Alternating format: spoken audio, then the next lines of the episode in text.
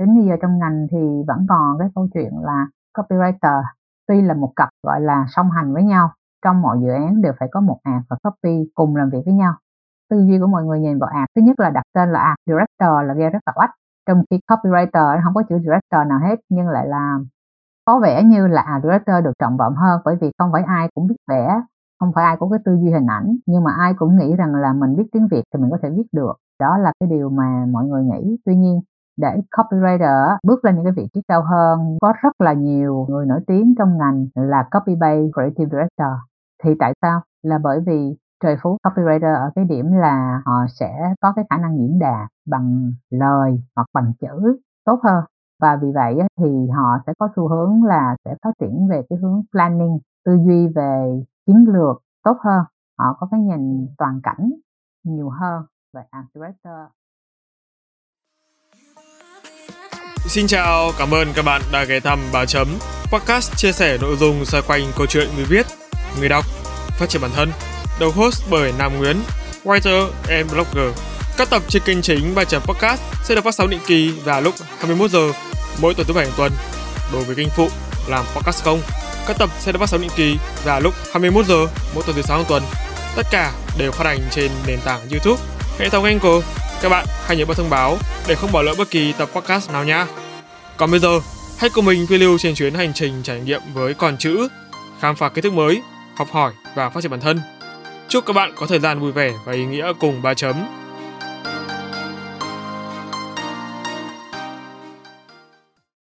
Chào mừng các bạn đã quay trở lại ba chấm podcast. Ngày hôm nay chúng ta sẽ cùng chào đón một vị khách mời vô cùng à, mình xin phép không dùng từ đặc biệt nữa mà thay vào đó là từ dễ thương. Em xin được chào chị Khanh Nguyễn đến với chương trình ạ. À, hello mọi người, rất vui được có mặt ngày hôm nay trong uh, podcast của ba chấm. Vâng, em tìm được cái nick Facebook của chị mà thấy khoai ra phết. Thế nhưng chị không để tên thật đúng không? khoai ra phết. À đúng rồi. Mà chị có ít tham gia cái chương trình talk show nữa. Đúng rồi. Cái nổi được với chị cũng khó phết. Dạ. ừ, có thể là do lúc cũng lâu lắm rồi tham gia Facebook từ rất rất rất lâu và lúc đó mình cũng không có serious. Theo dạ. kiểu là đây là một kênh của mình ấy. Cho nên xem đây là một cái nơi vui thì mình thích đặt tên gì mình đặt thôi. Thật ra lúc đầu chị còn đặt tên khác cơ chị đặt tên là ca ưng. Để nó ngắn nhất có thể. Có ừ. một thời gian là mọi người không biết chị là người Việt Nam luôn. Cứ nghĩ chị là người Singapore tại người Singapore có cái họ ưng như vậy nhưng mà nhìn cái vai của chị em thấy cũng giống người nước ngoài phết cái kính của chị cái kính và cái mắt của chị em thấy khá là hợp nhau à vậy à chị cảm ơn nhá dạ À, trong tập trước thì chúng ta đã được trò chuyện cùng uh, anh Leo Phan một CD có số ba điểm là Art Director. Trong tập này, mình rất vui, em rất vui khi mời được chị Khanh, cũng là một CD nhưng đi lên từ copywriter tới để chia sẻ kiến thức. Bây giờ em sẽ có ba hình ảnh dành cho chị. Thứ nhất là về cốc cà phê đen, thứ hai là âm nhạc, thứ ba là quyển sách. Chị sẽ sâu chuỗi chúng thành một câu chuyện như thế nào ngay trong lần kể đầu tiên. Ừ. Cảm ơn Nam đây vừa vào đầu podcast là đã cho bài tập khó nuốt rồi nha, hơi hơi hát não một tí. Chẳng mấy khi được lao việc cho sếp chị ạ. ờ, mà việc này lại là gọi là pitching hay là giao giao việc luôn đây? Rồi mình cứ hỏi vui thôi chị, em cũng không dám lao việc nghĩa đen cho chị đâu cái này là mỗi lần mà mình bảo não thì phải có team cơ. Ừ. nhưng mà hôm nay thì nam thử thách mình quá cho mình à, gọi là one man show luôn. Dạ. thôi thì cố gắng nha. Cứ tưởng tượng ha. Và một cái đêm nào đó có thể là hà nội đang bị à, cắt điện đúng không? Ừ. và một cái buổi tối hơi âm u một tí một mình trong căn phòng. Trong căn phòng thì chẳng có ai ngoài một cốc cà phê. Cốc cà phê cảm thấy rất là cô đơn. Cảm thấy mình à, rất là thu hút đó chứ. Khói ngút và mùi thơm bốc ra ngào ngạt nhưng mà hình như không có ai thưởng thức mình. Cốc cà phê hơi tuyệt vọng một tí. À, đúng lúc đó thì có một cái giọng nói cất lên. À, cà phê ơi hay là mình nói chuyện với nhau đi. Cà phê ngước mắt lên và nhìn ra đó là một quyển sách ở trên giá. Một quyển sách đã ở đó cũng khá là lâu rồi và cũng ừ. đã âm thầm ngắm nghía à, cốc cà phê từ xa. Nhưng mãi một lúc sau thì mới dám cất tiếng để mà mở lời thì cốc cà phê rất là hạnh phúc. Và nói ngay là ok mình nói chuyện đi chúng ta cũng hợp gu với nhau đấy. Vừa nói được đến đó ừ. đột nhiên lại có một giọng nói khác. Và giọng nói này thật ra là không nói mà đang hát. Ly cà phê ban mê. Thì đó là âm nhạc một bạn âm nhạc đột nhiên cất lên và giành lấy cái quyền được nói chuyện với cốc cà phê và câu chuyện dừng ở đó mình không biết cuộc tình Tây Ba này sẽ đi về đâu. Dạ. nhưng có thể là mọi người sẽ chọn cho mình một cái gì đó phù hợp. Cốc cà phê có thể chọn quyển sách hoặc là âm nhạc thì mình không biết được. Nhưng nếu mà mình thì mình sẽ chọn ai? Hết câu chuyện. Ok ạ. Em tò mò là tại sao chị lại chọn cái bối cảnh cốc cà phê vào ban đêm mà không phải vào ban ngày ạ? thật chất chị là người không uống cà phê mấy. Nhưng mà chị nghĩ cốc cà phê buổi sáng thì nó quá bình thường cơ nên chị chọn cốc cà phê buổi tối Giống như kiểu em, nếu như bây giờ em không có chất kích thích cà phê thì em sẽ không thể nào em tỉnh táo được ấy. Với một người mà làm trong lĩnh vực sáng tạo, nhiều khi người ta hay nói vui là phải thử chơi đồ mới thể bay được. Chị có cách nào không hay là chị cũng có theo à, chị thì old school lắm em cũng không thể theo trường phái chơi đồ bởi vì thời chị cũng chẳng có đồ để chơi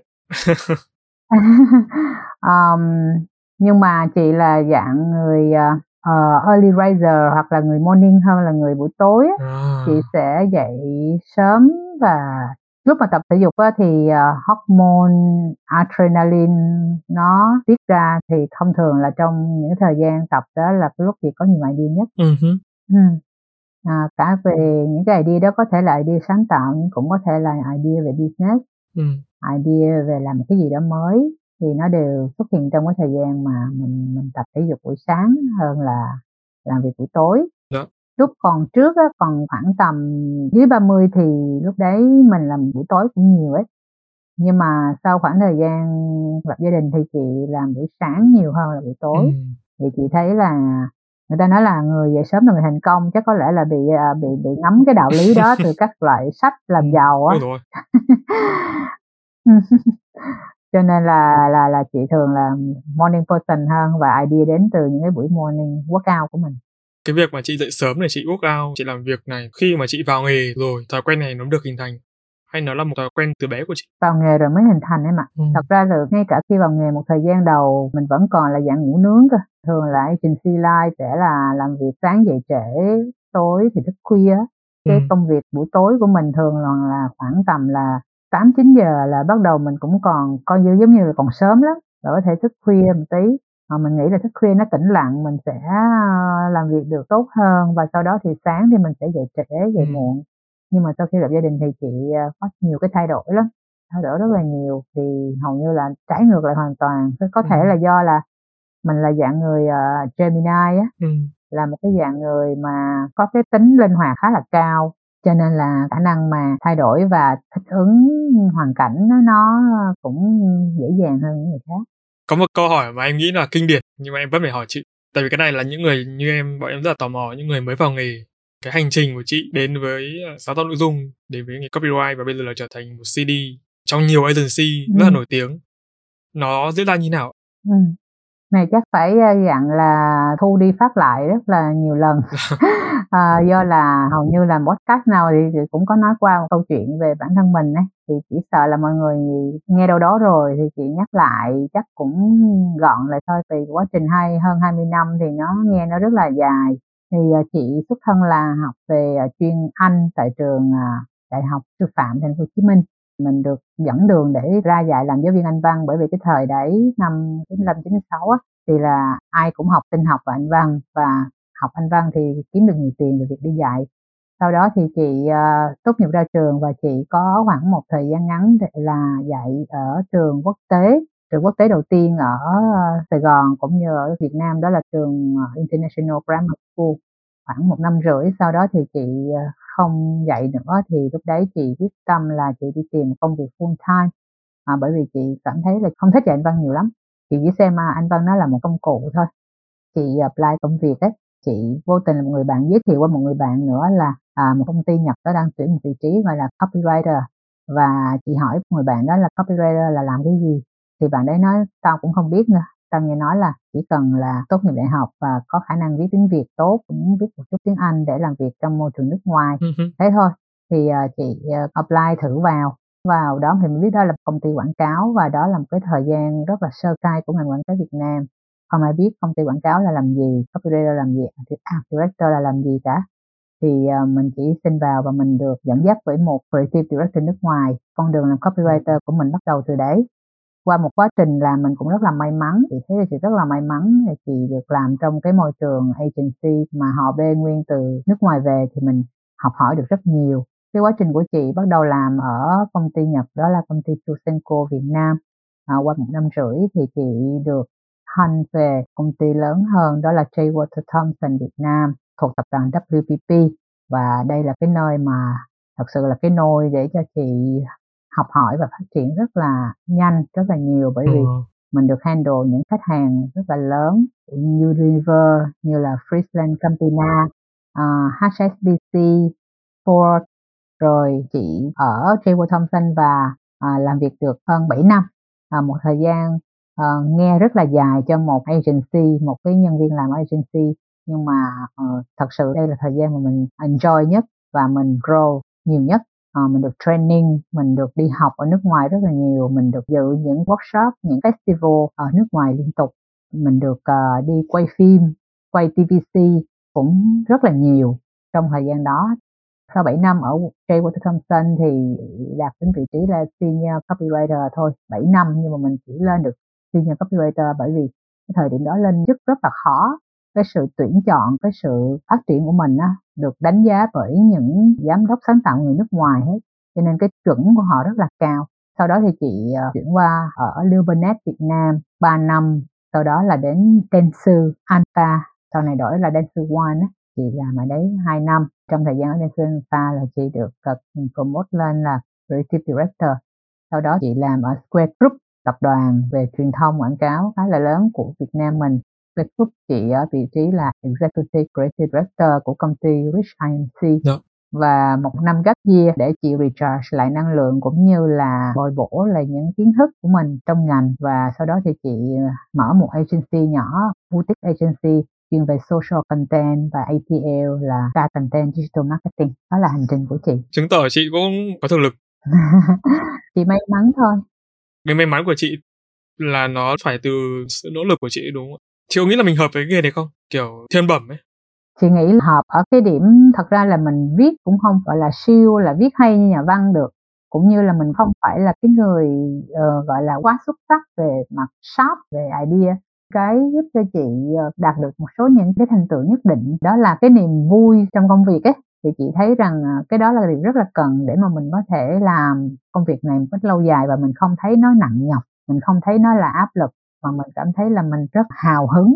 Mỗi khi mình nhận trong tay một brief mới, mình hào hứng mỗi khi mà cái idea của mình được khách hàng chọn hoặc là mình rất là hãnh diện bởi vì những cái ý tưởng của mình nó được đưa lên những nền tảng truyền thông và mang lại cái giá trị nhất định cho truyền thông quảng cáo.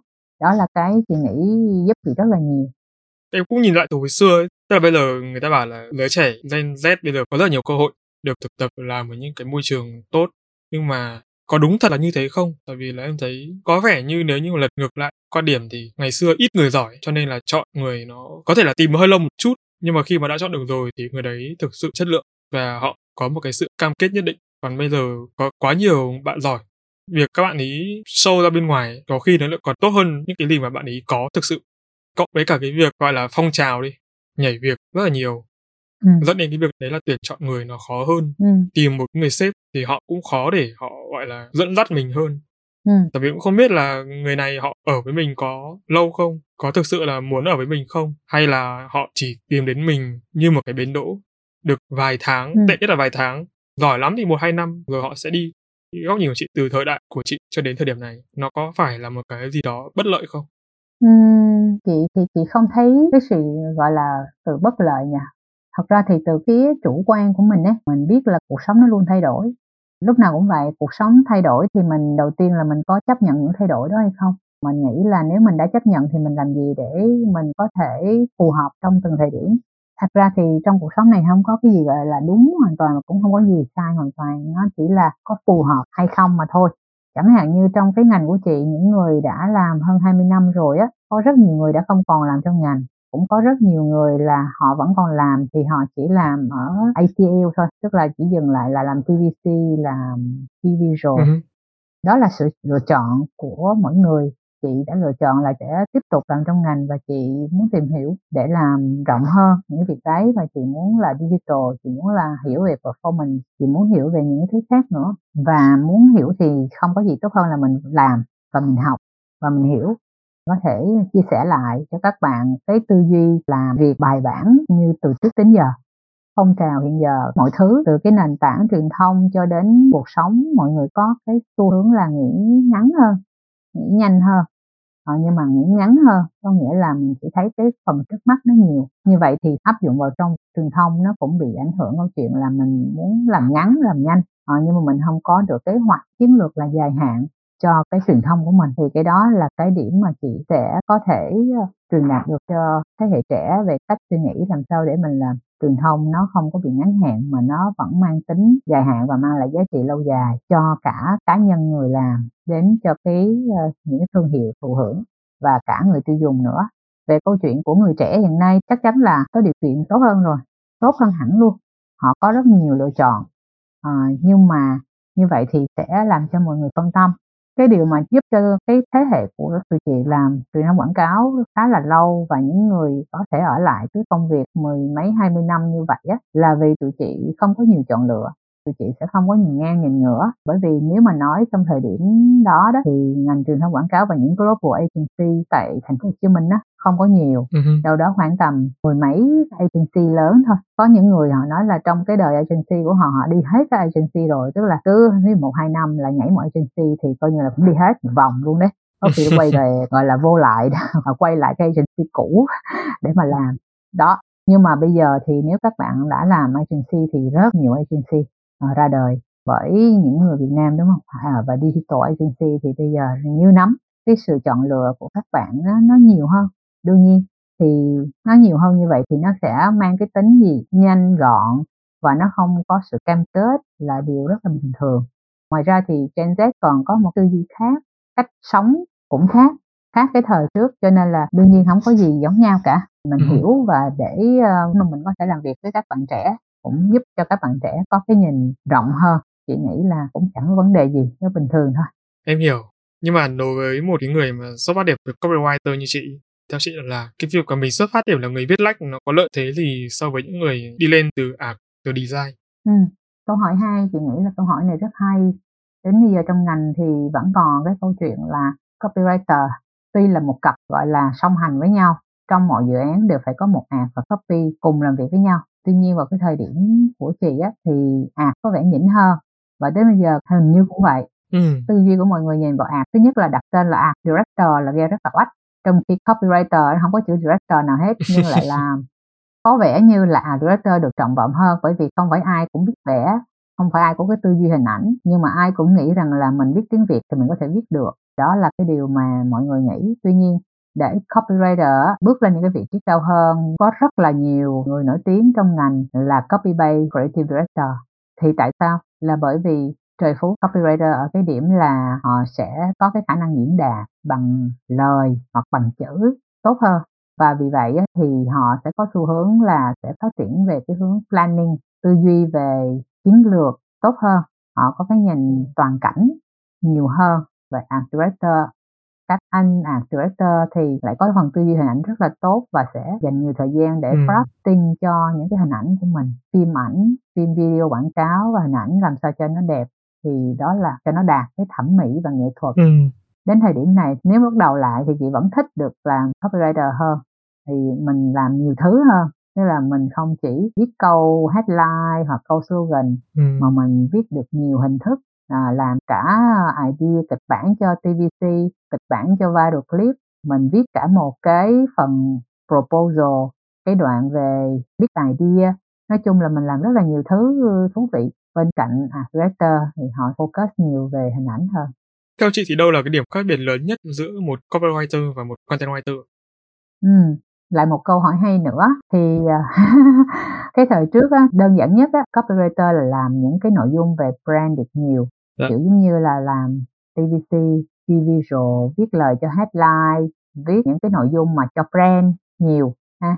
Content writer là cái người viết social nhiều, viết nội dung trên Facebook viết những cái phần mà nhanh gọn hơn viết bài bán hàng vân vân vân vân gọi là content writer ừ. cái tư duy là content writer có thể là thấp hơn copywriter chị nghĩ là cũng không có đúng lắm bởi vì content writer họ phải có những kỹ năng riêng họ cũng phải có tư duy một cái tư duy ờ, sáng tạo nói chung là đòi hỏi gần như là như nhau oh. tuy nhiên content writer nhiều hơn cái số lượng là content writer trên thị trường đông hơn rất là nhiều so với copywriter là bởi vì á, copywriter thường chỉ có mặt trong các agency lớn chuyên làm TVC, chuyên làm visual, còn content writer tất cả các digital agency đều phải có ít nhất là hai ba bạn.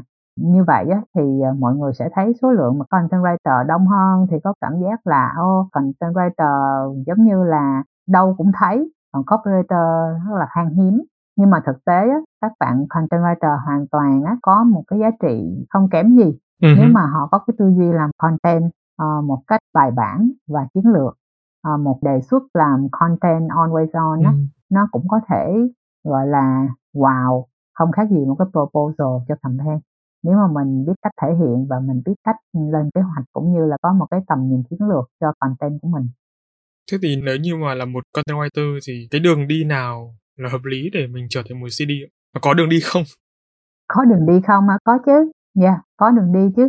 Ừ, tuy nhiên á con đường đi đó nó bắt buộc phải đi ngang qua cái chuyện là mình làm chiến lược ha. Thì cái phần này chị nghĩ là vị trí CD là một trong những cái vị trí gọi là ở cấp cao đúng không ạ? Yes. À, khi mà làm ở vị trí cấp cao chị cũng có một cái câu chuyện chị cứ hay kể đi kể lại trong các workshop với các bạn trẻ. Đó là uh, mình đi từ cái tư duy bình thường cho đến tư duy cao. Thì cái tư duy bình thường đó là tool set tức là dùng cái bộ công cụ ai cũng có bộ công cụ. Nó giống như là tool để tìm hiểu từ khóa tool để chạy ads tool để làm hình ảnh vân vân vân vân. Thì tool nó là có sẵn và ai cũng có thể sử dụng. Nhưng mà mình dùng tool một cách điêu luyện hơn những người khác uh-huh. mình làm hiệu quả hơn người khác thì lúc đó mình đã nâng lên mình ở mức, mức gọi là skill set tức là bộ kỹ năng ở mức độ cao hơn của tool set cái người muốn lên cái vị trí cấp cao trong tất cả các ngành hoạt động nào á, thì đều phải vươn lên ở cái mức mindset, tức là công gọi là bộ tư duy. Thì khi nói đến tư duy thì sẽ bao gồm tới chiến lược, tầm nhìn, cái năng lực gọi là thể hiện những chiến lược đó ra. Những bạn nào muốn lên vị trí à, creative director thì hãy đào luyện cho mình cái mindset cho nó sắc bén, thể hiện nó ra cho mọi người cùng thấy. Cái đó là cái giá trị để mọi người có thể nâng cấp bạn lên vị trí uh, director. Tư duy nó sẽ thể hiện bằng cách là khi mà mình uh, làm việc á mình phải có những cái bước quy trình. Những cái bước quy trình này nó sẽ đi từ câu chuyện là khảo sát tìm hiểu nghiên cứu nhận định từ những learning tức là những cái uh, hiểu được về ừ. khách hàng về sản phẩm về thị trường về người tiêu dùng thì tất cả những cái phân tích đấy những cái phần mình tìm hiểu được đấy mình sẽ gọi là chiến lược hóa nó thành mục tiêu truyền thông. Từ cái mục tiêu truyền thông thì mình đưa ra là những task to do những việc cần làm để thực hiện cái mục tiêu truyền thông đấy. Và từ những cái task to do đó thì mình đưa ra một plan. Từ cái plan đó thì mình đưa xuống phần thực thi plan đó như thế nào. Thì đó là những cái quy trình tư duy à, thể hiện cái mindset của mình. Thay vì là mình nhảy thẳng vào chuyện execution tức là vào thực thi chẳng hạn như là các bạn content writer thường có xu hướng là khi nhận một project làm always on content thì các bạn sẽ nghĩ đơn giản là đây là viết always on, chịu trách nhiệm làm content cho một cái fanpage của khách hàng. Và khách hàng họ có thể brief về sản phẩm về người tiêu dùng sẵn rồi. Và một tháng và bao nhiêu cái post thì bắt đầu mình ngồi xuống mình viết luôn. Hoặc là nhiều lắm thì mình có thể viết một danh sách các post này theo thứ tự từng ngày và có tiêu đề nhưng mà để mà làm ở cái mức độ thật sự tốt thì mình phải có cái phần trước đó. Có nghĩa là cái phần planning á uh, gọi là content planning hoặc là content strategy mình phải hiểu được là mục tiêu của trang fanpage này trong 3 tháng tới là làm gì bán hàng hay là tăng nhận diện thương hiệu hay là tăng tương tác. Ừ. từ cái đó mình phải ra được lược content như thế nào để đáp ứng những cái mục tiêu đó. Thì cái phần đó là cái phần chính là cái phần mà tư duy về mindset đó chỉ không thấy nhiều các bạn ờ, content tập trung đào luyện kỹ năng để mình làm cái phần đấy. Tuy nhiên là mình phải hands on bằng execution để mình có thể guide cho các bạn ở cái phần đấy. Nếu mà mình không hands on vào mình viết bài thì mình cũng phải có thời gian mình trực tiếp viết bài và sau đó mình rút dần dần ra để mình chỉ ở vị trí định hướng. Với cả nó tốt là mình được đặt vào môi trường có nhiều job, có một cái người nhìn ra được vấn đề như chị giải thích vừa rồi. Ừm. Chứ bây giờ mà đi apply mà ví dụ vào họ sẽ không build được cái năng lực của mình lên ấy. Ừm. Mình sẽ chỉ làm mãi như vậy thôi. Cho nên nếu mình nhìn vào cái phần mà portfolio á, của một, ờ, số các bạn candidate thì, ờ, ngoài những cái bài viết, những cái phần thực thi á, chị muốn xem thêm những cái phần về planning của bạn đấy, để chị biết được là cái tư duy của bạn đấy, nó như thế nào. Chẳng hạn như là thay vì là chỉ show những cái bài Facebook post thì các bạn có thể show content plan của bạn, cái cách bạn lên content đó như thế nào, cách phân bổ nội dung như thế nào, tìm hiểu của bạn, ờ, theo một cái quy trình nào, thì cái đó cũng giúp cho chị hiểu được cái mức độ mindset bạn là như thế nào.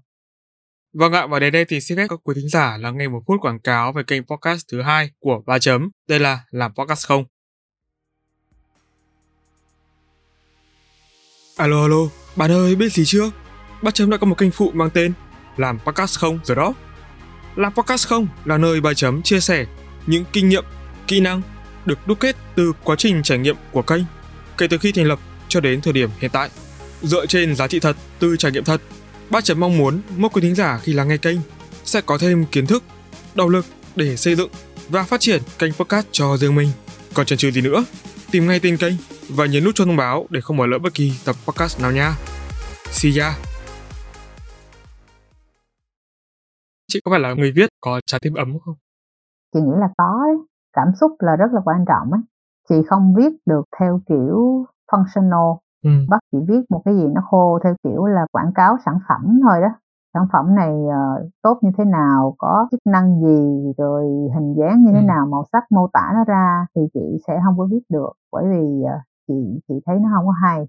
Chị muốn có cảm xúc trong những cái gì mình viết, cho nên thường là mình sẽ đưa một câu chuyện vào đấy, có nhân vật vào đấy, mình sẽ thấy nó cảm xúc Ừm. hơn. Giống như là campaign đầu tiên mà chị làm thành công trong đời, à, co copywriter của chị đó là Ừm. campaign mà Knorr mỗi món ăn một lời chúc ấy. Ừm. Thì cái campaign đấy nó thành công ở cái điểm là món ăn nó chỉ là món ăn, nếu mọi người nhìn vào thì Tết tới mỗi nhà đều mỗi miền ở vùng miền có những cái món ăn đặc trưng của Tết, đúng hông? Miền Nam thì có thịt kho tàu, còn miền Bắc thì có thịt đông chẳng hạn. Dạ. Nếu mà mình làm một cái campaign functional cho canola hạt nêm á, thì rất là đơn giản là hạt nêm cho vào món nào thì nó sẽ cho cái vị thơm ngon, rồi vị ngọt, vị thơm, làm cho món ăn đậm đà hơn. Nhưng mà đối với chị là nó rất là bình thường, chị sẽ nhân cách hóa làm mỗi món ăn một lời chúc, tức là vì sao cái món ăn đấy nó thay cho cái món ăn thay vì mình chúc một cái lời chúc bằng câu từ thì mình chúc bằng cái món ăn đấy. Mỗi cái món ăn thì nó một cái câu thơ lục bát, à, để nói về lời chúc đấy, dựa trên, uh, nguyên liệu chính của món ăn đấy. Đó là một cái ví von về câu chuyện là trái tim ấm ở đây là gì? Khi mà mình nghĩ đến từng món ăn và cái người sẽ bưng cái món ăn đấy dâng lên một người nào khác với tất cả tấm lòng của mình. Thay vì nói lời chúc một cách bình thường thì, à, dùng công sức, tâm sức, tâm huyết và trái tim của mình để nấu lên cho món ăn đấy, tạo nên một cái niềm hạnh phúc cho gia đình vào những cái dịp Tết. Chị nghĩ đó là một cái điều campaign truyền thông á, mình nên có. Thế thì cái phần lạnh của chị nó sẽ nằm ở đâu và nó thể hiện khi nào? Ví dụ như khi chị nấu cái món thịt đông, cái món lạnh lẽo đấy thì thì thì thì nó sẽ như nào? Món thịt đông trông nó có vẻ lạnh lẽo nhưng mà vẫn là một món ăn mà nấu từ cái trái tim ấm chứ. Ý em ví dụ là cái phần đối nghịch lại là lạnh của chị thì nó được thể hiện như thế nào? Phần lạnh hả? Phần lạnh là phần lý trí ha? Cũng có thể hiểu là lý trí. À. Tức là ý của em là cái phần khi mà chị cảm thấy mình không còn nhiều cảm xúc nữa, mình mình thờ ơ với mọi thứ. Chị không thể nào lúc nào cũng có cảm hứng để viết được, đúng không? Không phải lúc nào chị cũng dạt dào cái cảm xúc để chị viết được. À Sẽ có những lúc chị bị bế tắc, có lúc mà chị cảm thấy mình tụt mood. Cũng có nha, em nói thì chị cũng nghĩ là đến một cái lúc là mình, ờ, không còn cảm thấy có năng lượng nữa đấy, không có năng lượng để mà mình, uh, cho mình mình cho vào những cái work của mình ấy, uh, hoặc là cạn kiệt ấy. Đó là cái phần, uh, mình cảm thấy giống như là những cái gì hay của mình đã cho ra hết rồi á, mình không còn cái gì hay, cái gì mới nữa đấy. Thì, uh, lúc đó mình có một cái gap year để mà mình, uh, gọi là, lấy lại cảm hứng.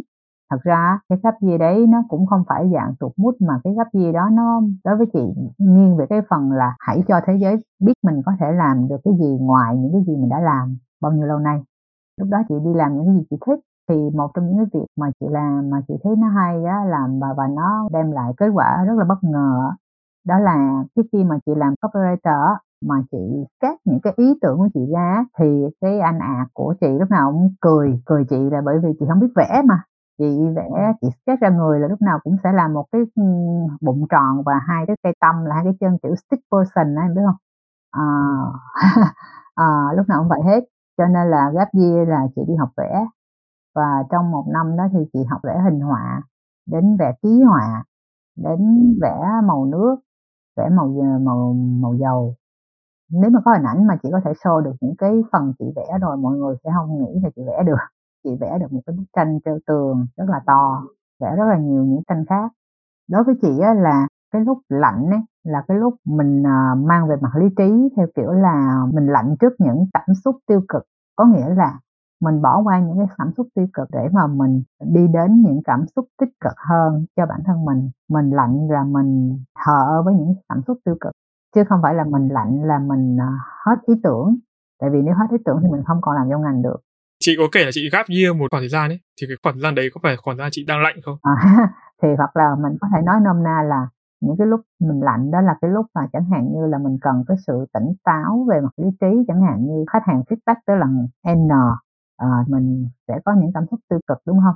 Thất vọng về bản thân mình bực bội với khách hàng mình đổ thừa cho những người xung quanh vân vân đó là những cái cảm xúc tiêu cực thì mình nên lạnh với những cảm xúc tiêu cực đó và mình không có cảm nhận những cái điều tiêu cực đó để mình đi tới chuyện là tích cực, có nghĩa là, ok, mình mình sẽ hiểu tại sao khách hàng vẫn tiếp tục feedback, vẫn muốn chỉnh sửa, làm sao để mình hiểu được cái câu chuyện làm sao?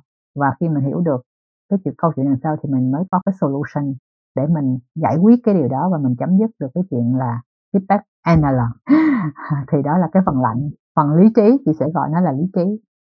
Ví dụ như khi mà chị tuyển người, tuyển quân đi làm các dự án cái chuyện gì nó sẽ xảy ra với một bạn ứng viên không đáp ứng được các tiêu chí cần thiết nhất của chị nhưng mà lại có đầy đủ những yếu tố phù hợp ở đằng sau nhé mà chị cho là tiềm năng cái sự đấu tranh giữa con tim ừ. và lý trí giữa cái nóng và lạnh của chị nó sẽ thể hiện như thế nào Um, bây giờ ở vị trí là người quản lý, có nghĩa là vị trí là creative director là mình là người quản lý chứ không còn là một cái người thuần sáng tạo nữa. Và đặc biệt sau khoảng thời gian là chị ờ, mở boutique agency là ở vị trí CEO luôn. Cái công chuyện, cái công việc tuyển dụng là một cái công việc thực sự rất là khó. Tuy nhiên thì những cái bài học mà mình rút ra được trong cái khoảng thời gian vừa rồi trong cái quá trình tuyển dụng ấy, càng ngày chị sẽ càng ít tuyển dụng theo cảm xúc nếu mà nó thành công thì không nói gì nhưng nếu không thành công á, thì nó sẽ mang cái tính là không có công bằng cho cả hai bên có thể ừ. là cái nhận định của mình nó chi phối bởi cảm xúc bởi vì có thể là em này nhìn dễ thương quá à, em này nhìn hiền quá em này uh, nhìn uh, có thiện cảm với mình quá thì những cái điều đó nó chẳng ích gì được giật giúp ích gì được cho cả hai về sau trong công việc. Um, chị nhìn thấy mà em mà cảm giác trên đây nó duyên tiền kiết động chạm đến những vấn đề tâm linh lắm nào? À, không. Không à, sẽ không có vấn đề tâm linh ở đây. Um, chị sẽ dựa trên lý trí chỉ dựa trên cảm xúc cái trái tim ấm khi mà chị xem cái bài viết mà chị test cho các bạn đấy thì chị sẽ cảm nhận bằng cảm xúc. Có nghĩa là bạn ấy viết có cảm xúc thì chị sẽ lấy cảm xúc ra để chị đánh giá. Còn trong cái quá trình mà phỏng vấn á, thì chị sẽ hoàn toàn là sẽ lý trí. À. ở cái khía cạnh là chị sẽ nhìn những cái CV của bạn cái quá trình bạn làm việc cái portfolio của bạn là nhiều. À, và những cái câu hỏi chị hỏi thì các bạn có thể trả lời một cách lưu loát được hay không để chứng minh được là năng lực thật sự của bạn là ở đâu cái phần phỏng vấn xin việc của các bạn làm copywriter từ trước tới giờ luôn từ cái lúc mà chị còn làm CD ở agency tuyển dụng á, thì chị đều phải có hai bước. Một bước á, là phỏng vấn và một bước là đưa bài tập đưa một cái bài test. À, một là bạn đấy ngồi ở đấy làm luôn hai là bạn về nhà và nộp lại bài. Sau á thì đều hai phần đấy hết. Ừ. thời gian gần đây khi mà phỏng vấn nhiều bạn trên Z chị còn học thêm một cái điều nữa mà lúc trước không có đó là có nhiều bạn không chịu làm cái test đó oh. à, một là có thể các bạn không có thời gian hay là có một số bạn á vô tình chị đọc đâu đó trên những group về xin việc hay là những group freelance hay là các bạn trao đổi về việc ứng tuyển ấy. Thì có bạn nói là tôi không có làm đấy bởi vì có thể agency lại sẽ lấy cái bài đó của tôi để đưa vô làm uh, nộp cho khách hàng. Chẳng hạn hay là bữa đó agency thiếu copy thiếu content gì đó có tôi viết cái bài đó xong đem nộp cho khách hàng luôn. Thật đấy ạ. Đấy cho nên là chị cũng thấy nhiều bạn không có làm nếu bạn ấy thật sự có làm thì về phía người quản lý như chị về cái người tuyển dụng nó sẽ là một cái điểm cộng quan trọng để chị quyết định là chọn bạn ấy vào thử việc hay không. Em hỏi câu này nó hơi ngây ngô một chút nhé ừ. chị có nghĩ là cái bài test đấy nó sẽ có sai số không? Ừ. nó không đánh giá được chính xác cái năng lực của bạn ấy ừ. trong một cái khoảng thời gian như vậy. Thì mình có bỏ lỡ một cái bạn trẻ không? Cái này thật sự là phải nói sao ha? Nhà tuyển dụng thì họ làm để đảm bảo cái tính công bằng thì nhà tuyển dụng sẽ làm như nhau cho tất cả các ứng viên, đúng không? Thứ nhất là agency là gì? Work under pressure. Nếu bạn đụng áp lực, bạn buông xuôi, bạn không nghĩ ra được gì, không thể hiện được mình thì đó là lỗi của các bạn. Challenge ngay từ đầu để các bạn thấy được là, ok, mình có phù hợp hay không? Nó sẽ hay hơn là, thay vì mình dạy nhẹ nhàng với bạn, rồi sau đó khi bạn bước vào thì bạn mới cảm nhận được là mình không phù hợp mình không chịu nổi áp lực hoặc là mình không thích công việc này thì nó lại càng mất thời gian của cả hai bên hơn. Thật ra thì à, bản thân em em chẳng bao giờ em nghĩ là nhà tuyển dụng sẽ mà mà kể cả họ có lấy đi thì chắc cũng chẳng sao cho họ lấy. Không phải là mình không tôn trọng cái sản phẩm của mình mà có thể mình mình hơi khác các bạn trẻ cái là mình làm bao giờ dù sao nó không đem lại cái lợi ích thực sự cho mình nhưng mà nó cũng mình trao đi một cái giá trị nào đấy mình cứ nghĩ thế cho nhẹ lòng. Đúng rồi em thì đấy là cái tư duy rõ ràng ở cái mức độ sự trưởng thành đó à, trong cái suy nghĩ nó khác nhau á. À, nếu các bạn cứ nghĩ là các bạn sẽ mất thì các bạn sẽ không được gì. Khi các bạn lúc nào cũng nghĩ là mình sẽ mất cái gì đấy thì các bạn chắc chắn sẽ không được gì. Bởi vì cái quy luật cuộc sống là ngay cả khi bạn cho đi rất nhiều chưa chắc bạn đã được gì. Và mình chấp nhận điều đấy. Ừ.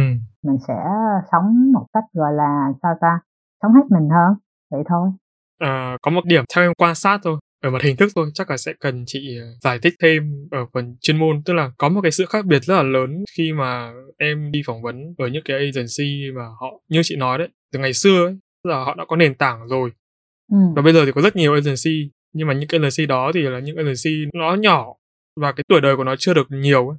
tức là cái nền tảng cả về bộ máy lãnh đạo và cả về nhân sự hay là cả về chính chất lượng sản phẩm nữa nó cũng gần như nó chưa có mình nhìn cái hình thức mình nhìn cách ăn mặc mình nhìn cái cách cơ sở là mình biết ừ.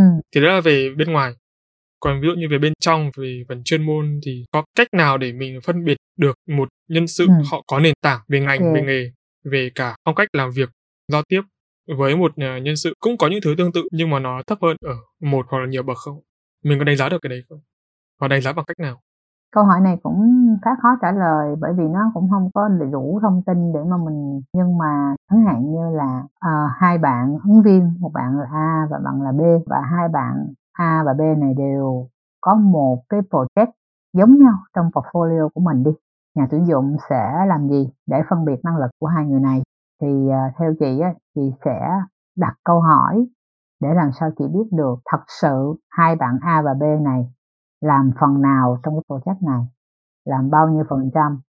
Và cái sự hiểu của bạn đấy đối với cái job đấy á, nó là bao nhiêu. Bạn có thể phân tích bạn có thể thuyết trình lại. Đúng rồi. Nếu mà một bạn mà thật sự giỏi bạn sẽ thuyết trình lại cho chị cả cái project đó luôn. Còn nếu một cái bạn thật sự cũng có involve nhưng mà làm ít ít thôi thì bạn ấy đương nhiên sẽ không nói được cả một cái quá trình như vậy. Bạn sẽ nói là ở trong job này thì đây chị có thể thấy cái phần viết post của em. Trong cái post này em viết cái gì thì mình sẽ uh-huh. biết ngay được là à nguyên project bự thì bạn làm cái đoạn này thôi. Nhưng uh-huh. cái bạn kia thì bạn có thể là involve ngay từ đầu cho đến cuối. Và có thể cái bạn giỏi cái bạn mà nói được nguyên cái project đấy bạn chỉ viết một cái post trong campaign đó thôi nhưng mà bạn lại nói hết nguyên campaign.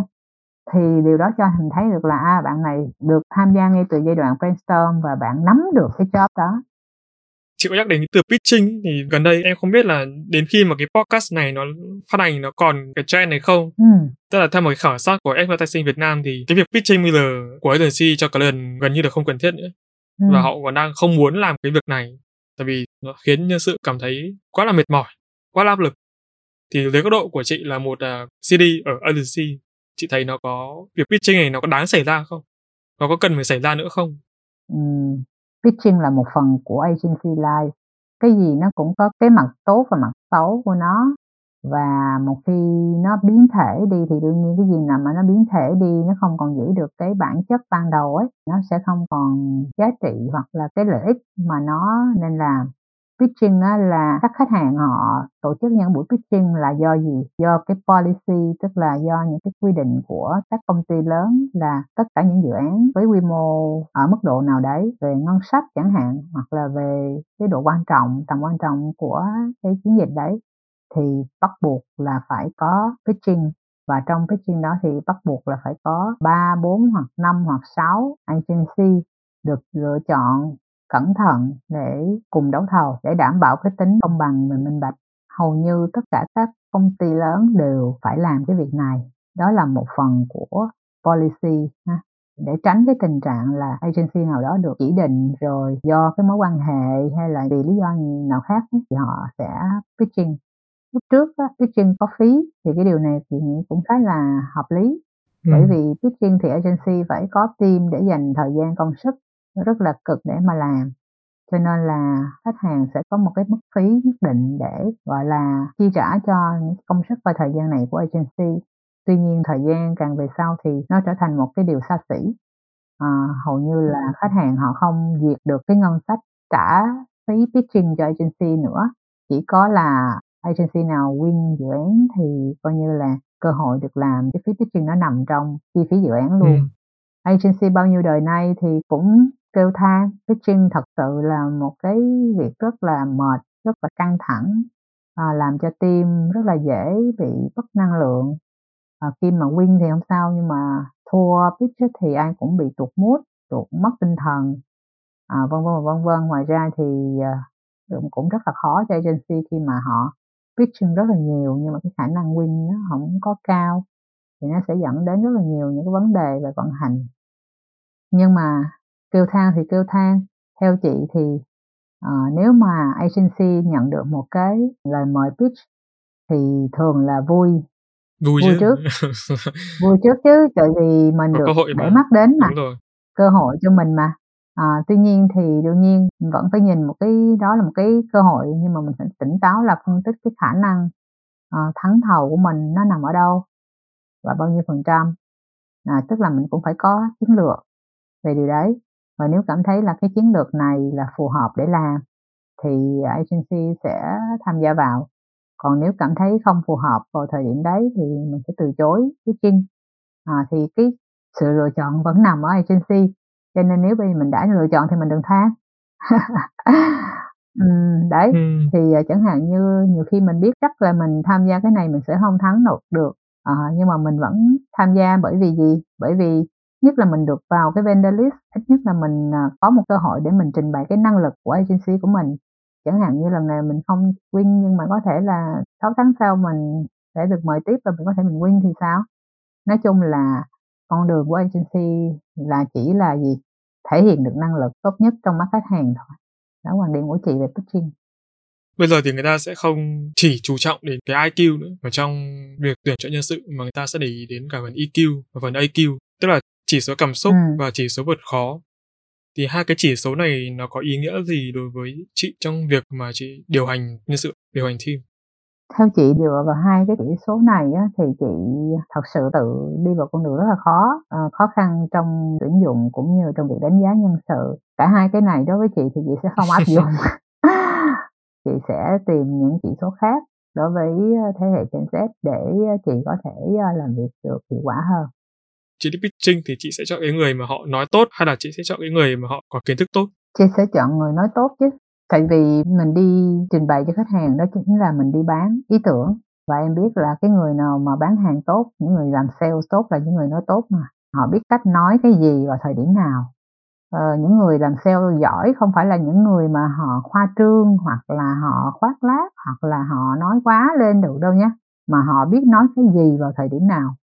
Cái phần đấy rất là quan trọng nói tốt ở đây là đối với chị đó là cái ý đấy có nghĩa là ừ. chẳng hạn như là mình có thể nhận định là khách hàng đang đi theo cái chiều hướng nào để mà mình giải quyết. Chẳng hạn như là họ trâu mày thì mình biết họ đang có những question gì thì mình sẽ đi giải quyết cái phần question của họ trước thay vì mình cứ thao thao bất tuyệt là idea của mình hay tuyệt chỗ nào. Ừ. còn cái người có cảm xúc á cảm xúc chỉ work khi nào mà đưa vào trong khi mà mình kể chuyện sáng tạo ấy thì mình có cảm xúc để mình à, kể chuyện để mình bị đơ thôi. Nhưng mà trong quá trình mình present nó là một cái proposal dài cả trăm slide á, thì mình không thể cảm xúc hoài được đúng không? Phần nào cần thì mình mới cảm xúc thôi cái khi mà chị bị cạn kiệt năng lượng chị sẽ không cảm thấy mình có thể viết được ừ. nữa thì chị có sử dụng. Chắc là chị không chê đồ như lúc đầu mình có nói. Thì chị có dùng một công cụ nào bên ngoài có để khơi gợi ý tưởng không? ChatGPT chẳng hạn. Chị uh, không dùng ChatGPT tại ChatGPT nó nó học từ mình nè. Ừ. khi mà chị bị cạn kiệt idea thông thường là chị research vào những cái trang quảng cáo của thế giới để xem những cái idea họ làm những trang giống như Ads of the World, Cannes, Lion, những cái case study truyền thông quảng cáo hay rồi đó không phải là mình ăn cắp idea mà mình vào đó để mình thấy được là ừ. ok đây là một ngành mà nó vẫn rất là hay về mặt sáng tạo người ta có thể nghĩ ra nhiều cái ý tưởng hay những những cái hình ảnh đẹp như vậy ừ. à, thì nó giảm cảm thấy giống như nó kích thích cái sự gọi là ego á cái ừ. tôi của mình á để mà mình à, tiếp tục sáng tạo hoặc là ngay cả khi mà mình vào những trang đó mà mình thấy có ai làm này đi nó dở hơn mình. Động lực à? Thì nó ôi là động lực làm gì mà cũng lên đây dạ. được. À, thế là mình lại lại làm tiếp. Vậy á. Cái mà chị nhìn thấy nó dở là nó dở thật hay là chị cố tình nghĩ là nó dở để mình có động lực? Không có những cái nó dở thật hết chứ. Đâu phải cái nào cũng hay đâu cũng có những cái rất dở. Có nghĩa là à, chẳng hạn như Cannes Lion đoạt giải thế giới rồi đương nhiên nó phải hay nhưng mà như Ads of the World hoặc là những cái trang mà nó thu thập hoặc là Pinterest nè những cái nơi ai cũng thể up những cái work creative communications của mình lên á, thì cũng có những cái work nó rất là bình thường cũng có những cái work nó crazy rất là weird. Đấy thì nó đủ loại hết đấy thì theo mình thấy à chẳng hạn như mình thì mình sẽ làm thay vì viết cái câu này như họ viết thì mình sẽ nghĩ là à nên nên nên viết câu này nó hay hơn. Nó giống như là những chất kích thích ấy, những cái catalyst đó, những cái giúp cho mình sáng tạo hơn ấy, thì mình cần những đấy. Cái ChatGPT khiến người ta rất là lo về cái việc mà nhân sự. Cái nghề viết có bị đào thải hay không? Em thì em nghĩ là nó không bị đào thải đâu. Ừ. nhưng mà sớm muộn gì thì cũng có. Nhưng cái vấn đề ở đây là à, điều gì phân biệt những người viết thực thụ với cái việc máy viết ấy cái điều gì nó tạo nên sự khắc bọt trong ừ. kỹ năng trong tư duy giữa người viết và máy viết và làm nào để chúng ta không ừ. bị đào thải ừ. quá nhanh về cái nghề này chị thấy rằng nha ChatGPT nó cũng là một tool nó được sinh ra để là công cụ ha nếu mình xem nó là một công cụ thì hiện giờ uh, những bạn mà có khả năng bị đào thải ừ. do ChatGPT là những bạn không dùng ChatGPT nhiều chưa biết lợi dụng ChatGPT ha lợi dụng nó như thế nào chị nghĩ là cái kiểu gì đi nữa thì ChatGPT vẫn là một con bot mà nó cao cấp hơn ở cái việc là nó tổng hợp được rất là nhiều nguồn thông tin và cái khả năng gọi là tốc độ của nó thì rất là cao. Nó sẽ thay thế con người ở cái điểm là gì? Nhanh chắc chắn là nhanh nhanh như điện rồi mình không có cửa nào mà mình có thể sánh bằng. Ừ. tuy nhiên cái cách mà mình sử dụng nó sẽ giúp cho mình có cửa để mình tiếp tục. Nếu bây giờ dùng chat gpt á thì hai người đều có chat gpt thì người nào có cách sử dụng con chat này tốt hơn thì đương nhiên cái nội dung của chat gpt của người đó ra nó vẫn hay hơn cái người kia, đúng không ạ? Đó là cái điểm mà các bạn không bị đào thải đấy. Có nghĩa là nếu các bạn chỉ lên chat gpt mình kêu là viết cho tôi một cái bài facebook post 200 từ cho cái sản phẩm này để bán hàng, ví dụ như vậy chat gpt ra một cái đoạn facebook post ha, mình lấy nguyên cái đoạn đó, mình bê nguyên suy cái đoạn đó lên để mà mình bán cho khách hàng thì mình không có nên bởi vì à, như vậy là mình đang kêu thằng chat GPT nó làm thay mình rồi có nghĩa là mình tự đào thải mình đúng không còn nếu bây giờ mình ra cái prompt đó rồi mình lại tiếp tục xem nó đã viết cái gì ừ. và mình thấy cái điểm này cái đoạn của nó chưa đạt cái điểm nào mình lại prompt tiếp cho nó thì cái việc mình cứ prompt đến khi nào mà mình cảm thấy là nó viết hay nhất có thể ừ. rồi mình lấy cái đoạn đấy lại mình lại làm thêm những cái bước mà ừ. mình cài cắm cái giá trị cái tinh thần của sản phẩm mà mình đang quảng cáo vào Đúng nữa. rồi. Phải hiểu thì có nghĩa là mình đang modify bằng cái manual của mình á bằng cái tay của mình vào thì cái lúc đó bạn mới không bị đào thải. Bởi vì ChatGPT không thể feel được về sản phẩm và thương hiệu tốt như mình. Cho nên là chị cũng nói với các bạn làm content là các bạn cũng phải yêu sản phẩm của mình. Phải có cảm xúc thì các bạn sẽ viết khác. Còn nếu các bạn không có yêu cảm không có cảm xúc cũng đâu có khác gì chat GPT đâu là giống như robot thôi Vâng ạ, và đến đây thì xin phép các quý thính giả lắng nghe một phút quảng cáo về kênh podcast thứ hai của Ba Chấm. Đây là Làm Podcast Không. Alo alo, bạn ơi biết gì chưa?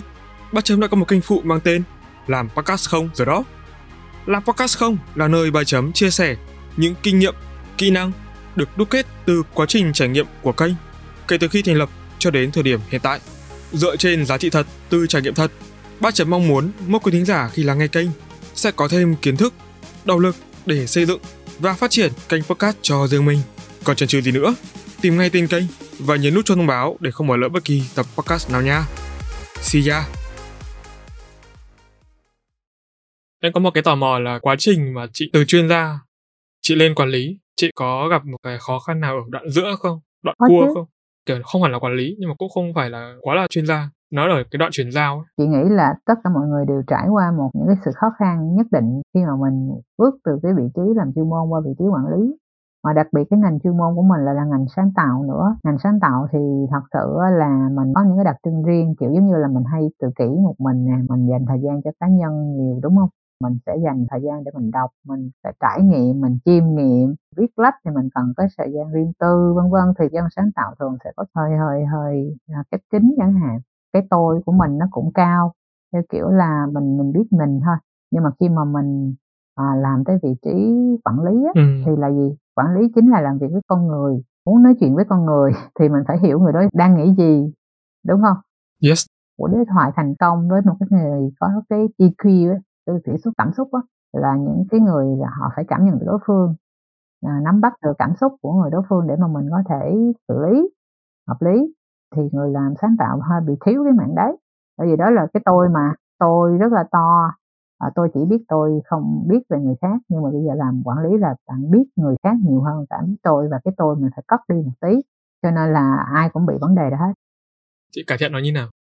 chị thấy rằng khó chị thấy rất là khó À không, chị thoát khỏi cái khuôn của Ừ. mình. Cái khuôn là chỉ biết thôi mà bây giờ chị Ừ. muốn làm một thứ nhiều hơn viết ấy, thì nó diễn ra như nào? À, ờ, ngày xưa thì mình làm idea thôi đúng không? Bây giờ thì mình làm quản lý có nghĩa là gì? Mình phải có tư duy logic, sắp xếp công việc, chỉ định đúng người đúng việc, theo dõi công việc tiến độ, đốc thúc nhân viên nhưng mà lại không chèn ép, đánh giá nhưng mà không chê bai, khen thưởng nhưng mà không làm cho người đó tự cao tự đại. Ừm, vân vân vân vân cá nhân chị làm theo cái hướng đắc nhân tâm nhiều hơn có nghĩa là làm sao để các bạn kính nể và yêu quý mình bởi vì thật sự rất là khó luôn Chị gặp cái trường hợp là team của chị có một bạn họ đưa ra ý tưởng như này. Chị Ừ. biết chắc chắn là nó không ổn, nhưng mà số đông lại ủng hộ. Làm thế nào để mọi người nghe theo chị? à, cái đây là một cái case rất là sensitive à, nếu mà các bạn làm creative lead hoặc là CD mà không có khéo thì sẽ bị mang cái tiếng là cái anh hay cái chị CD đó à, chỉ suốt ngày chăm chăm bán idea của mình chứ không có bảo vệ idea cho nhân sự cho nhân viên của mình. Không khi không bảo vệ hay không có bán những cái idea của ờ, nhân viên của mình thì nhân viên không bao giờ grow được. Thì đó là một cái điều rất thường xảy ra. Các CD ở cái điểm là thứ nhất là khó ở game là nếu mình bán cái idea của mình đương nhiên CD thì mình đã làm lâu hơn các bạn mình kinh nghiệm hơn thì mình biết được là à, idea này chắc chắn khách hàng không mua idea này khách hàng sẽ mua nè. Mà thường là mình biết cái nào thì mình sẽ bán thì khi mà dưới sẽ nghĩ là ồ cái bà này chỉ bán idea của bà thôi thì mình đâu có làm mình đâu có giá trị gì để mà mình có thể cống hiến. Khi mà các bạn nghĩ vậy là thua thua chắc luôn ấy. Cho nên nó cũng phải có một sự linh hoạt để mà các bạn vẫn có cái động lực để mà, mà góp ý kiến để mà brainstorm để mà đưa ra ý kiến đó thì mình phải lắng nghe quy tắc của chị là định hướng cho các bạn trước. Khi mà có cái brief chị sẽ định hướng là làm theo cái hướng này chỉ đường cho các bạn là đi theo hướng này thôi, chứ chị không ra idea. Các bạn sẽ tự nghĩ idea, đưa idea ra cho mình. Thì trong những cái idea các bạn đưa ra thì chị sẽ chọn lại những cái idea tiềm năng. Và chị cố gắng là chị sẽ build tiếp cho idea đó. Chị sẽ góp ý tiếp cho cái idea đấy. Các bạn sẽ đi tiếp cái idea đó. Còn nếu mà đi tiếp không được nữa, thì lúc đó rõ ràng là mình phải drop idea rồi. Tại vì các bạn cũng cảm thấy là à em nghĩ ra vậy, nhưng mà bây giờ em phát triển tiếp lên nữa, em làm không được. Em thấy nó bị cục ý, nó bị bí đường thì đó là lúc đó là bản thân bạn cảm thấy là tự ghi bắp cái idea đó thì không sao. Nhưng mà nếu mà idea này mình thấy nó hay và bạn khi mình nói ok các em em làm tiếp cái này đi các bạn làm tiếp được thì cứ để các bạn làm. Và khi mà mình present cho khách hàng thì lúc nào mình cũng option mà. Mình sẽ có nhiều cái option cho khách hàng hai ba option thì mình sẽ cố gắng là gì? Có một cái option chắc ăn. À, như vậy thì vừa an toàn cho những ý tưởng của mình do khách hàng có chọn lựa nhưng mà cũng đồng thời là team của mình họ cũng cảm thấy là có động lực khi mà idea của mình được present khách hàng. Theo hiểu là chị chưa có một case study nào mà bị trả giá đúng không ạ? Vì cái sự cứng đầu trong team của chị. Có chứ. À có. Chẳng hạn như là bạn art director muốn làm cái hình ảnh này chị đã nói là à, làm cái này nó sẽ khách hàng có thể sẽ không có thích cái hình ảnh này. Nhưng mà sau đó là bạn ấy nói là sửa nhưng mà cuối cùng bạn ấy không sửa thì mình phải đi bán cái này đi đấy đã là không sửa rồi thì lúc đó là CD phải vui vẻ để đi bán thì nó, đôi khi mình phải cắt cái tôi đi là như vậy á, là vì bạn muốn bán cái này đi đó. Và cái giờ chót thì mình không có bài idea nào khác thì mình đương nhiên mình phải lấy cái idea đó đi bán. Thật ra idea đó nó cũng có cái hay của nó mà. Có thể mình nghĩ như là khách hàng mua là tại vì khách hàng là một cái người rất là dạng, ví dụ khách hàng là thích những cái an toàn, bạn thầy đột phá, thì chẳng hạn như mình đi bán thì mình sẽ nói về cái hướng đột phá của cái idea này và khi là chẳng hạn như khách hàng quay qua khách hàng nói trời tôi đã nói tôi không thích idea này rồi. À, thì lúc đó mình gì? À em mình có thêm option an toàn mà. Chẳng hạn như là lúc nào mình cũng bắt áp thôi mà. Đi bán là phải có option. Và khi mà khách hàng chê cái này nó vẫn còn cái khác. Trường hợp mà xấu nhất mà chị từng gặp đó là gì? Quay clip video xong rồi khách hàng tức là khách hàng ok với lại kịch bản ok hết rồi. Nhưng mà khi quay ra dựng lên khách hàng thấy không vô không vẫy à, thì bạn à phải chịu trách nhiệm. Nhưng mà gì? CD phải là cái người đầu tiên chịu trách nhiệm thì mình sẽ ngồi xuống với bạn à nhìn lại những cái điểm khách hàng họ comment họ không vẫy rồi tìm solution. Solution ở đây có thể là gì? Graphic add vô thêm graphic add vô thêm những cái sound effect à, âm thanh add vô lại làm lại cái lời thoại vân vân vân làm được cái gì thì mình sẽ cùng làm với bạn đấy để cứu cái ý tưởng đó. Chuyện nó cũng đã xảy ra rồi và sau những câu chuyện như vậy thì bạn ạt rất là nãy mình ở cái chuyện là thay vì mình la bạn đó thì mình ngồi xuống mình giải quyết cùng với bạn đấy. Tức là nếu như bây giờ mà phải co gọn lại ở trong những cái timeline thì chuyên gia copywriter lên CD nó sẽ kéo dài cho vòng bao nhiêu lâu? Nó sẽ chia ra làm cái cấp bậc vị trí nào? Copywriter lên là senior copywriter lên là copy lead hoặc là group head copy và associate creative director. Và cuối cùng là creative director. Có nghĩa là nó khoảng tầm ba bốn cái level nữa. Cứ cho là nếu mà em làm vượt bậc thì mỗi năm một level là 5 năm. Wow. 5 năm đấy là bây giờ hay là hồi xưa thời của chị? Thời điểm bây giờ muốn lên CD á, là nhanh hơn hồi đó rất nhiều rồi á, thì chị nghĩ cũng phải tầm là 7 năm kinh nghiệm nha còn nếu mà CD mà 5 năm kinh nghiệm á, thì thường sẽ là agency hơi boutique thì bạn sẽ lên nhanh hơn. Nhưng mà nếu bạn đã làm cho global agency nó nhiều nhân sự đông có sự cạnh tranh lớn và các sếp đều là những cái level cao thì họ demanding họ yêu cầu cao hơn nhiều á tầm phải 7 năm 7 năm để làm CD cái thời của tụi chị thì trên 10 năm á. Em cũng để ở mức 7 năm nó cũng hợp lý không quá là lâu không quá em nghĩ là nhanh nhưng mà hôm nay nghe chị nói đúng số 7 đúng cái mà số em cũng nghĩ thì ừ. thấy nó mình ít ra mình không phải là cái người mà bị ảo tưởng sức mạnh về nghề. Bây giờ có nhiều CD ảo lắm. Em không biết tại sao họ lại tự nhận mình là CD trong khi họ chẳng có tí kiến thức chuyên môn nào hoặc là họ chẳng có một cái phong thái của một nhà lãnh đạo nào. Thì không biết là có phải do là ở Việt Nam nó chưa có cái trường lớp đào tạo bài bản về nghề này không? Về cái lĩnh vực sáng tạo không? Mình mình không thể đánh giá được bề ngoài không ha. Ờ, nhưng mà ngày xưa lúc trước á chị nghĩ nó fair là các bạn creative á, là định hướng ngay từ đầu là sẽ win award sẽ làm sao để tham dự các cuộc thi giành ừ. các giải thưởng dù là shortlist.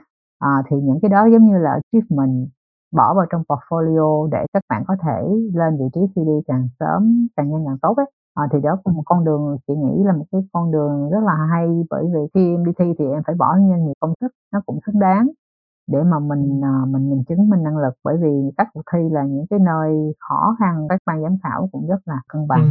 ở nước ngoài á cái việc win award là cái chuyện a must đối với creative creative nào cũng ráng cố gắng đi giành giải thưởng hết.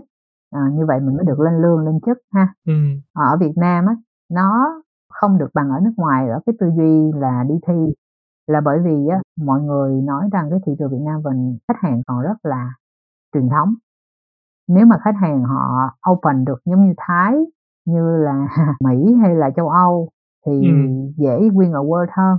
Nhưng mà đối với thị trường Việt Nam khách hàng rất là an toàn. Cái cửa nào để đi thi để giành giải nó ít hơn ấy, ý là như vậy. Cho nên là hiện giờ ở Việt Nam mình ấy cũng có nhiều CD nếu như bản thân chị thật sự chị cũng chưa có cơ hội mà giành có giải nào tuy là cái dự án Cano của chị là sau khi chị off ở thi của thân xanh thì team mà cao có đem đi thi và cũng giành giải MMA cái cơ hội để mình lên vị trí CD ở Việt Nam mình á, thì nó sẽ dựa trên thời gian làm việc uh, năng lực ừ. cũng như là những cái dự án quy mô của mình tạo nên. Cho nên là nó cũng quay trở lại là năng lực tuy nó không có thông qua cái chuyện giải thưởng nhiều như ở nước ngoài nếu mà nói về ảo tưởng sức mạnh á, thì mình đâu có biết cái đối tượng đó là ai để mình có thể nói là đúng hay sai. Ừ. cái chuyện là lên làm CD á, thì nghe nó có vẻ là rất là hot đấy nhưng mà thật sự rất là painful cho nên là nếu thật sự làm CD mà đúng nghĩa không hề vui không hề không hề sướng đâu. Và những cái gì mà team ở dưới làm mình đều phải chịu trách nhiệm hết. Đó cũng là một cái điều làm cho mình grow bản thân mình. Nếu như một ngày mà chị không có mặt trên có đời này nữa thì chị sẽ muốn để lại điều gì? Không có trên thế gian này hả? Mình cũng không có nghĩ là mình để lại cái gì nhiều cho thế gian này. Thật sự cái gì mà nên để lại là những cái gì mà mang lại lợi ích cho những người khác. Vâng. Thì uh, những cái việc đấy chị nghĩ là chị cũng chưa đóng góp đủ uh, để gọi là để lại cái gì. Doanh nghiệp của chị di sản đúng không ạ? À, cũng chưa đâu doanh nghiệp chị rất là non trẻ thôi cũng chưa có di sản gì đâu à, nhưng mà chẳng hạn như là nếu mà chị có cơ hội có thời gian còn đủ sức thì chị có thể viết sách ừ. và để lại một số những cái video à, hoặc là có thể một cái kênh tiktok kể về uh, truyền thông quảng cáo từ 20 năm trước cho đến bây giờ nó như thế nào ừ. để cho các bạn thế hệ sau biết là hồi năm chín mươi mấy năm 2000 thì làm truyền thông ở Việt Nam là làm như thế nào chắc là thế thôi chứ không có gì hơn trong cái giây phút cuối cùng này thì chị có lời nào muốn nhắn nhủ tới các bạn thính giả đang nghe không khán giả đại chúng và những người cái bạn mà đang mong muốn theo đuổi ngành marketing trở thành CD và đang làm công việc liên quan đến viết lách Ừ, chị cảm ơn em. Câu hỏi này thực sự thì uh, chỉ có một câu nói ngắn thôi. Đó là ngành nào, công việc nào cũng đòi hỏi ở mình rất là nhiều thời gian và công sức. Nếu mình không cho đi thì mình sẽ khó nhận lại. Và càng cho đi nhiều thì chưa chắc là mình đã nhận lại được bao nhiêu. Nhưng uh, hãy cho đi tất cả những cái thời gian công sức những cái thời gian mà mình cảm thấy tụt mút này mình đều phải vượt qua ngay trong cái thời gian tuổi trẻ của mình để làm gì? Để khi mà mình ờ, lớn hơn mình có thể nhìn lại. Và mình thấy là mình đã làm hết những cái gì mình có thể làm và mình cảm thấy rất là vui về điều đó các bạn trẻ hiện giờ cần đó là động lực và các bạn hãy có động lực nhiều hơn để mà dấn thân nha dùng từ dấn thân nhé. Và hãy nghĩ rằng á, mình đang làm cho mình những gì mình làm là sự chọn lựa của mình. Cuộc sống là một chuỗi những cái chọn lựa à, cho nên là hãy chọn lựa nhiều hơn nữa làm nhiều hơn nữa thì ắt là các bạn sẽ thành tựu và ừ. đừng bao giờ gọi là dán nhãn cho mình dán nhãn là tự mình nghĩ là mình như thế này. Ừ. cho nên mình không thể vượt ra khỏi cái thế này của mình. À, và mình tự đóng khung mình thì điều đó cũng điều đó rất là nguy hiểm. Các bạn hãy sống vô tư hơn hết mình hơn nữa. Tin là trong tương lai mình sẽ đạt được những gì mình muốn nếu mình cố gắng hết mình ở thời điểm hiện tại. Đó là cái lời nhắn nhủ của chị. Em cảm ơn chị vì những lời chúc ý nghĩa và thực tế ừ. một nữa thì em xin được cảm ơn chị Khanh Nguyễn. CD xuất phát điểm là copywriter. Và tập podcast sẽ được kết thúc tại đây. Em xin được chúc chị sẽ luôn luôn à, hạnh phúc và sống vui khỏe. Chị rất cảm ơn Nam và cảm ơn uh, podcast uh, ba chấm một lần nữa. Một cái cơ duyên rất là là là bất ngờ. Chị hy vọng là chị giữa chị và và Nam và ba chấm sẽ còn có những cơ hội nói chuyện với nhau nhiều hơn nữa à, trong tương lai ha sắp, chúc sắp. cho ba chấm chúc ba chấm luôn à, vững vàng để có nhiều mùa và mang lại nhiều giá trị cho tất cả các bạn trẻ. Dạ vâng, em cảm ơn chị ạ.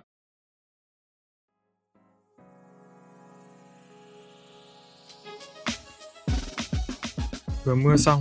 Ở Sài Gòn cũng mưa cả buổi chiều mà. Bây giờ cũng đang hết mưa rồi sợ là nó ảnh hưởng may quá tạnh còn bị cấm điện không Khi bạn chị thấy được không có vấn đề gì không à kịch bản hả? À, kịch bản thì hay nhưng mà thời dài quá chị không đáp ứng nổi.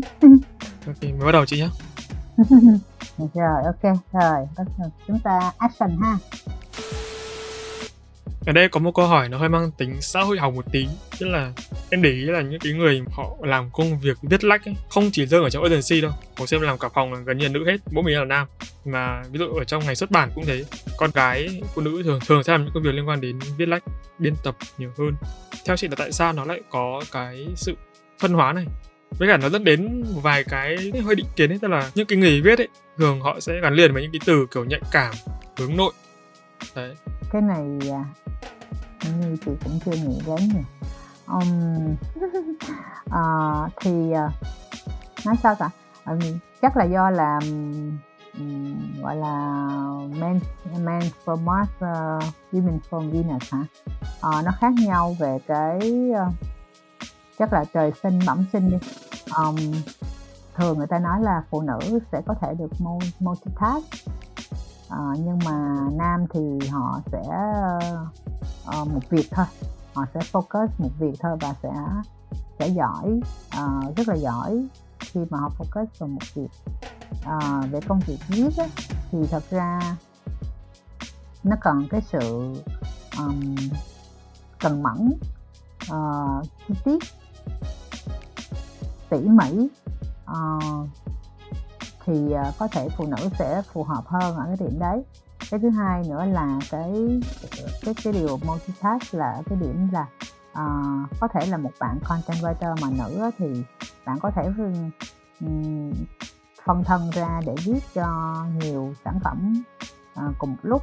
Nhưng mà bạn nam sẽ có thể bị hơi khó về cái điểm này thì uh, chẳng hạn như là sáng viết một cái post cho uh, kem dưỡng da hay trưa thì viết một cái post về uh, máy lọc nước và và chiều thì viết một cái post về uh, ton uh, ton uh, gọi là gì um, thạch tấm trần thạch cao chẳng hạn. Thì uh, thì có thể nữ sẽ có thể cảm thấy là đáp được nhưng mà các bạn nam hơi hơi khó ở cái chuyện là thay đổi cái tư duy của mình như vậy. Như chị nói rồi trên về khách ấy khách thường thích những cái thứ an toàn. Thì liệu là có phải là bây giờ là những cái thứ mà chúng ta dễ dàng chấp nhận trước mắt quá? Tức là nó có sẵn ở đấy rồi, mình chỉ dùng người ta khó khó để nghĩ sâu, khó để đào sâu vấn đề để hiểu ra bản chất, tìm ra những cái cách làm mới, thay vì đi theo cái lối cũ. Ngày sen đi làm, em còn bị sếp nói là, tại sao mày có cái đấy rồi, mày không lấy mà dùng đi, mày cứ nghĩ là cái mới làm gì, đừng nghĩ ra cái mới nữa. Tại vì kiểu gì khi mình nghĩ ra cái mới, thì mình lại phải sửa. Sửa đến khi nào nó hoàn thiện thì thôi tức là có phải là vì người ta ngại việc phải sửa không? Người ta nghĩ theo thứ ăn sẵn rồi không? Thì người ta ngại nghĩ sâu. Tại vì đôi khi là những thứ mình mình nghĩ rồi mình tưởng nó là duy nhất rồi nhưng mà hóa ra là có người khác làm rồi. Chắc chắn. À cái này cũng là chắc chắn là mình không có nghĩ ra cái gì mà thế gian chưa có nghĩ ra nha. Mình mình đâu ai thằng đồng dữ dữ như vậy đâu. À, và cái thế giới này bảo la lắm mình đâu có biết được là người ta đã làm hay chưa làm đúng không à tuy nhiên là mình miễn là mình đang thấy những cái thứ xung quanh mình đó nó như thế này thì tôi không muốn làm như thế này. Đó là điểm xuất phát là cái điểm xuất phát. À, và đặc biệt nữa thì à, do là cái môi trường của mình á, thì ai cũng nghĩ một cách thực tí là à làm cho nó nhanh cho nó rồi làm cho nó nhanh khách hàng yêu cầu thế này thôi mình làm thế này thôi. À, làm chi cho cho nhiều cho phát cho cho cho cho nó rườm rà ra đúng không? À, thì những cái đó là những cái điểm mà à, sẽ làm cho mình bị bó hẹp. Chẳng hạn như là tiên chị nhận được một cái brief của khách hàng đi. Khách hàng rất là lớn đó là khách hàng của uh, World Fund là thuộc của United Nations thế giới đó.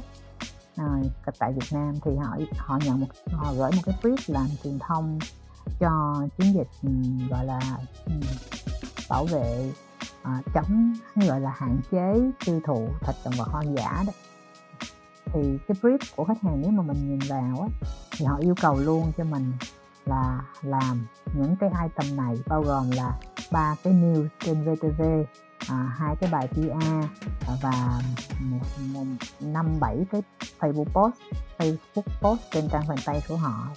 Thì đó là cái brief. Và nếu mà mình làm đúng cái brief như vậy á thì mình có phải là mình rất là dễ dàng không? Bởi vì là họ đã nói rõ ra làm cái gì rồi và những cái nội dung mà họ ghi là new trên TVT, VTV không còn sáng tạo chỉ nói đúng những gì. Những cái gọi là dạng ờ, thông tin thôi. Nhưng mà uh, team của chị sẽ không có dừng ở đó.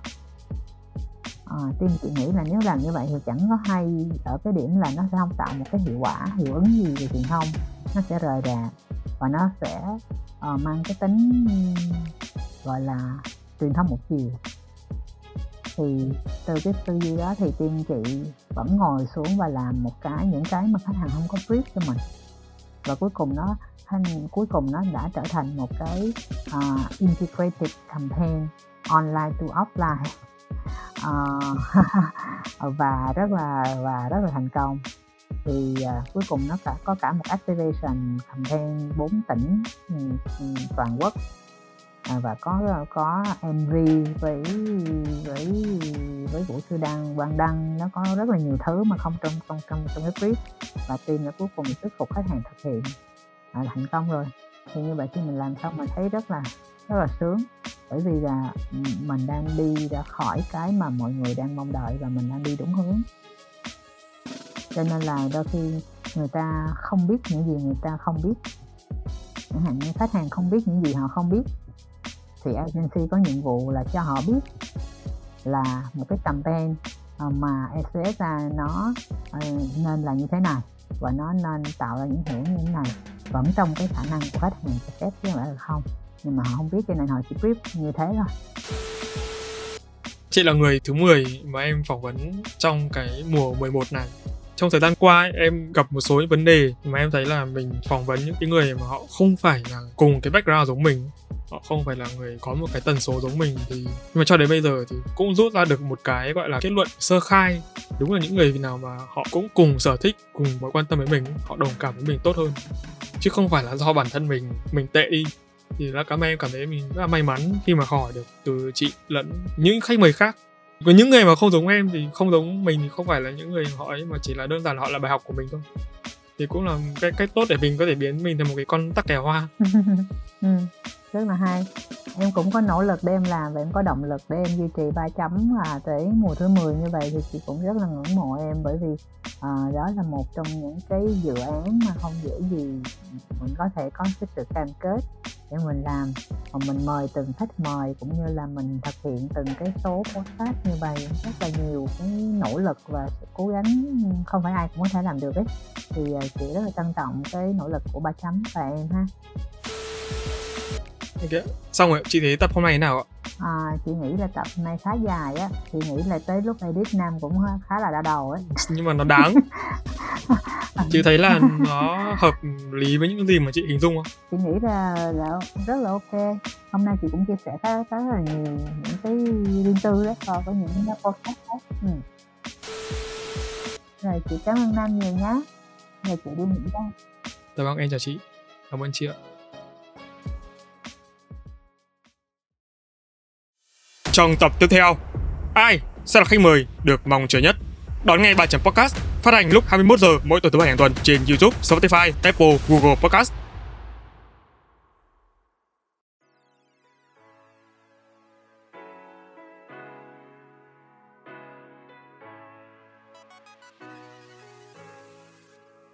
cái di sản của một người nghệ sĩ trong thế giới này là cái thứ mà cuối cùng chúng ta để lại sau 10 năm, sau 20 năm, sau 30 năm hay là sau một vài trăm năm nếu mà ngày chúng ta mất đi.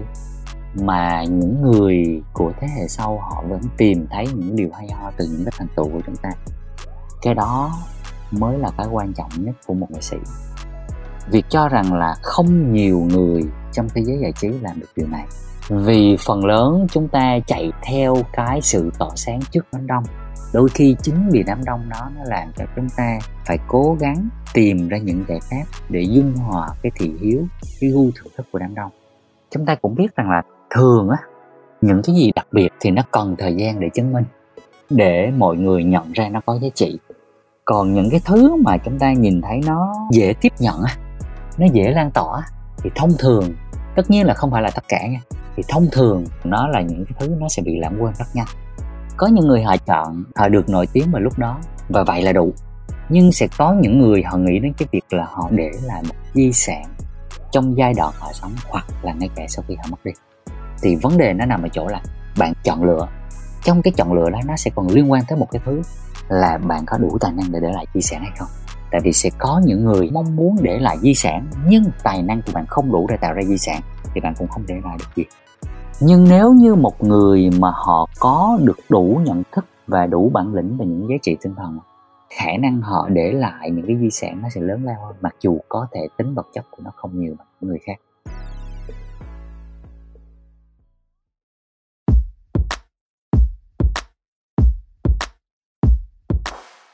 Cảm ơn các bạn đã lắng nghe bài chấm podcast.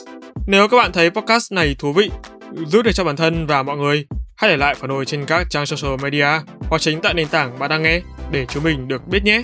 Và để có thể lắng nghe thêm nhiều nội dung bổ ích hơn nữa, các bạn có thể mua giúp ba chấm tách cà phê nho nhỏ nha. Việc làm nhỏ này của các bạn vô cùng cần thiết để ba chấm chúng mình có thể cải thiện tốt hơn nữa chất lượng các tập podcast trong tương lai. Đừng quên vào 21 giờ mỗi tuần thứ sáu và thứ bảy hàng tuần bạn sẽ có hẹn cùng ba chấm trên các nền tảng phát hành podcast như YouTube, Google, Apple, Spotify và nhiều hơn thế nữa. Hãy nhớ nhấn nút cho đăng ký để không bỏ lỡ cơ hội được lắng nghe những chia sẻ bổ ích về kiến thức chuyên môn từ ba chấm nha. Còn bây giờ, xin chào và hẹn gặp lại. ba chấm off.